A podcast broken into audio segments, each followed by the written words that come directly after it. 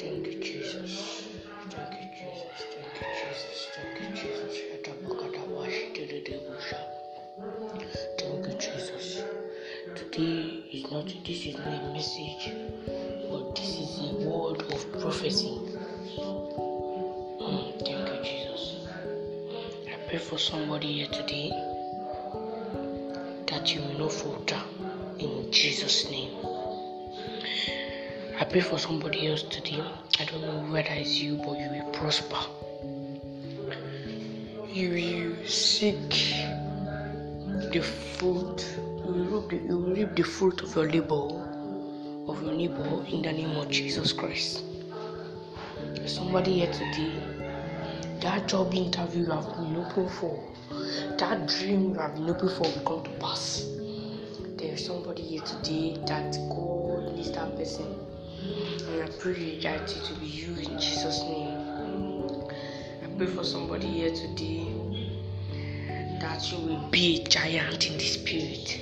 I pray for somebody here today that that light in you will shine and shine brighter in the mighty name of Jesus. I pray for somebody here today that you will go greater and greater in the mighty name of Jesus Christ. I pray for somebody here today. I don't know who is listening to me, but I pray for somebody here today. When people see you, they will see Jesus in the mighty name of Jesus Christ. I pray for somebody here today. I pray for somebody here today. I pray for somebody here today that you shine brighter. I pray for somebody here today. I pray for somebody here today that you will be great in life. I pray for somebody here today that that exam you have been looking for to pass. In the mighty name of Jesus, this is your last day of passing that exam. You will pass that exam, you will finish that school, and you will graduate, and you will see your mate, your mates, you will meet your mates that were ahead of you. You will meet them in the mighty name of Jesus Christ. There will be somebody today that is hoping to become the president of any country. Father, I pray for that person. Oh, I can't remember the country, but I pray for that person. Ah, she did the table, she did at a cata. Get the belly, get the balabush, the bush. You'll be filled with the Spirit. Take it in the name of Jesus Christ. Take it, take it, take it, take it.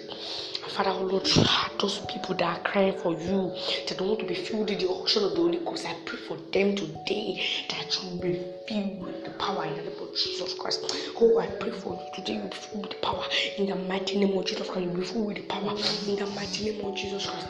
You be filled with the power. You be filled with the power.